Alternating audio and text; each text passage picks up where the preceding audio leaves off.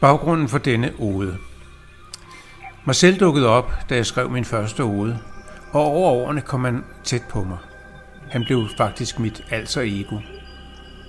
Jeg kunne ikke forestille mig at leve uden ham, og det kom jeg heldigvis heller ikke til. Her kommer ode nummer 82, historien om mig og mig selv.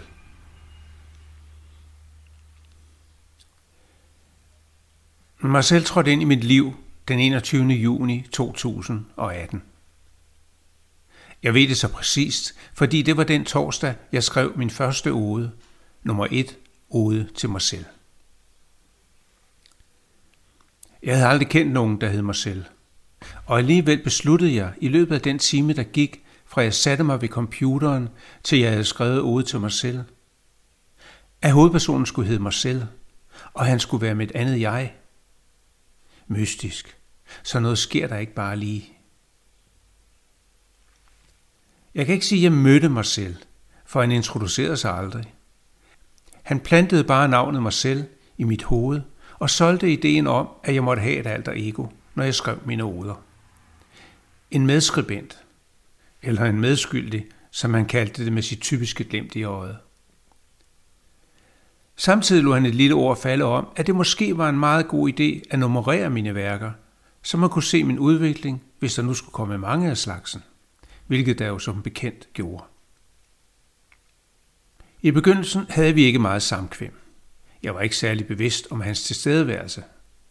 Men jeg brugte ham ind imellem, når jeg skrev, så fik han en birolle eller måske en hovedrolle i en ode, når jeg var træt af at skrive jeg, jeg og jeg. Og hen ad vejen udviklede han en personlighed.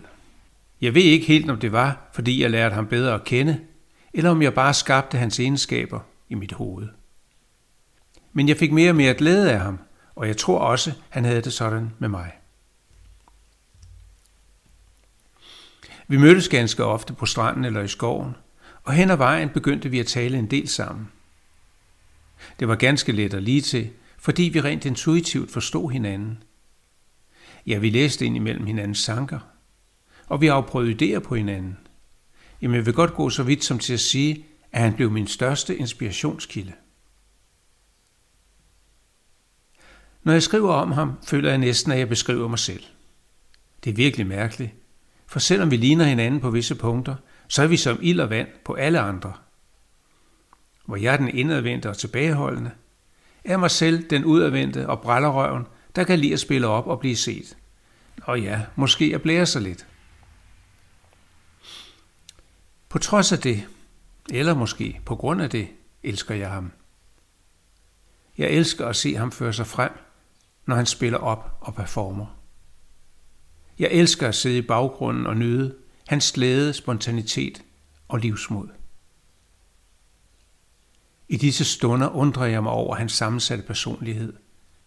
Hvordan kan den spredebasse være lige så intuitiv og skarp som jeg selv, når det gælder om at se sammenhænge og skabe forståelse i myriader af data? Jeg er jo en tankensmand, han en festabe, men ikke desto mindre, det kan han altså. Så vi kommer vidt omkring på vores tankerejser. Ud i kosmos og ind i mikrokosmos, vores eget indre. Jeg er ellers meget til ensomhed, men jeg må indrømme, at jeg nyder at rejse med mig selv. Jeg får simpelthen mere ud af mine rejser, når han er med.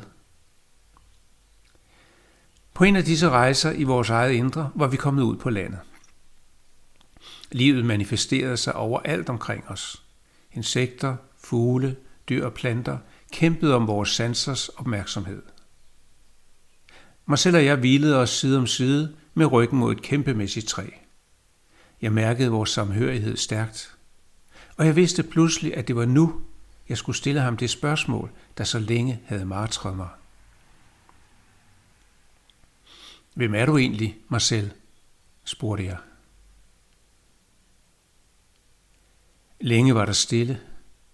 Lydene omkring os forstummede nærmest. Så svarede han.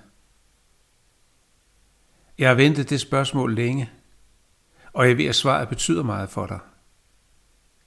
Men jeg kan ikke fortælle dig det, for jeg ved det ikke. Jeg kunne mærke ærligheden i hans ord og en del frustration. Han ville ønske, han vidste det, både for sin egen og for min skyld. Marcel, sagde jeg. Jeg ved, jeg er født i København. Landet hedder Danmark. Planeten Jorden. Vores solsystem er en del af Mælkevejen. Datoen var den 13. marts 1951, og min art hedder mennesket. Hvem er du? Du må da vide et eller andet. Jeg ved kun én ting, svarede han. Jeg ved, at vi to hører sammen. Jeg ved, at jeg skal hjælpe dig. Ja, og så ved jeg, at jeg ikke er et menneske. I hvert fald ikke som rent fysisk. Kun du kan se mig. Jeg er nok en ånd, hvad det så end er. Eller måske en engel, hvad det så er. Tættere på det kom vi aldrig. Vi accepterede stiltigende, at det spørgsmål skulle forblive et mysterium for os begge.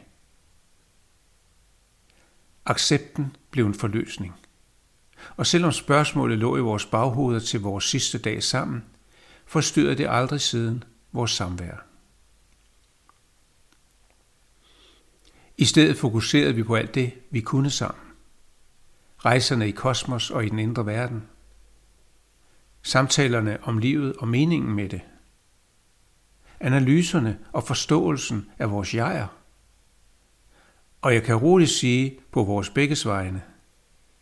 Livet føltes mere fyldestgørende, end nogen af os nogensinde havde tur håbe på. Marcel lærte at leve med uvidenheden om sit ophav, og jeg ved, det i perioder var svært for ham.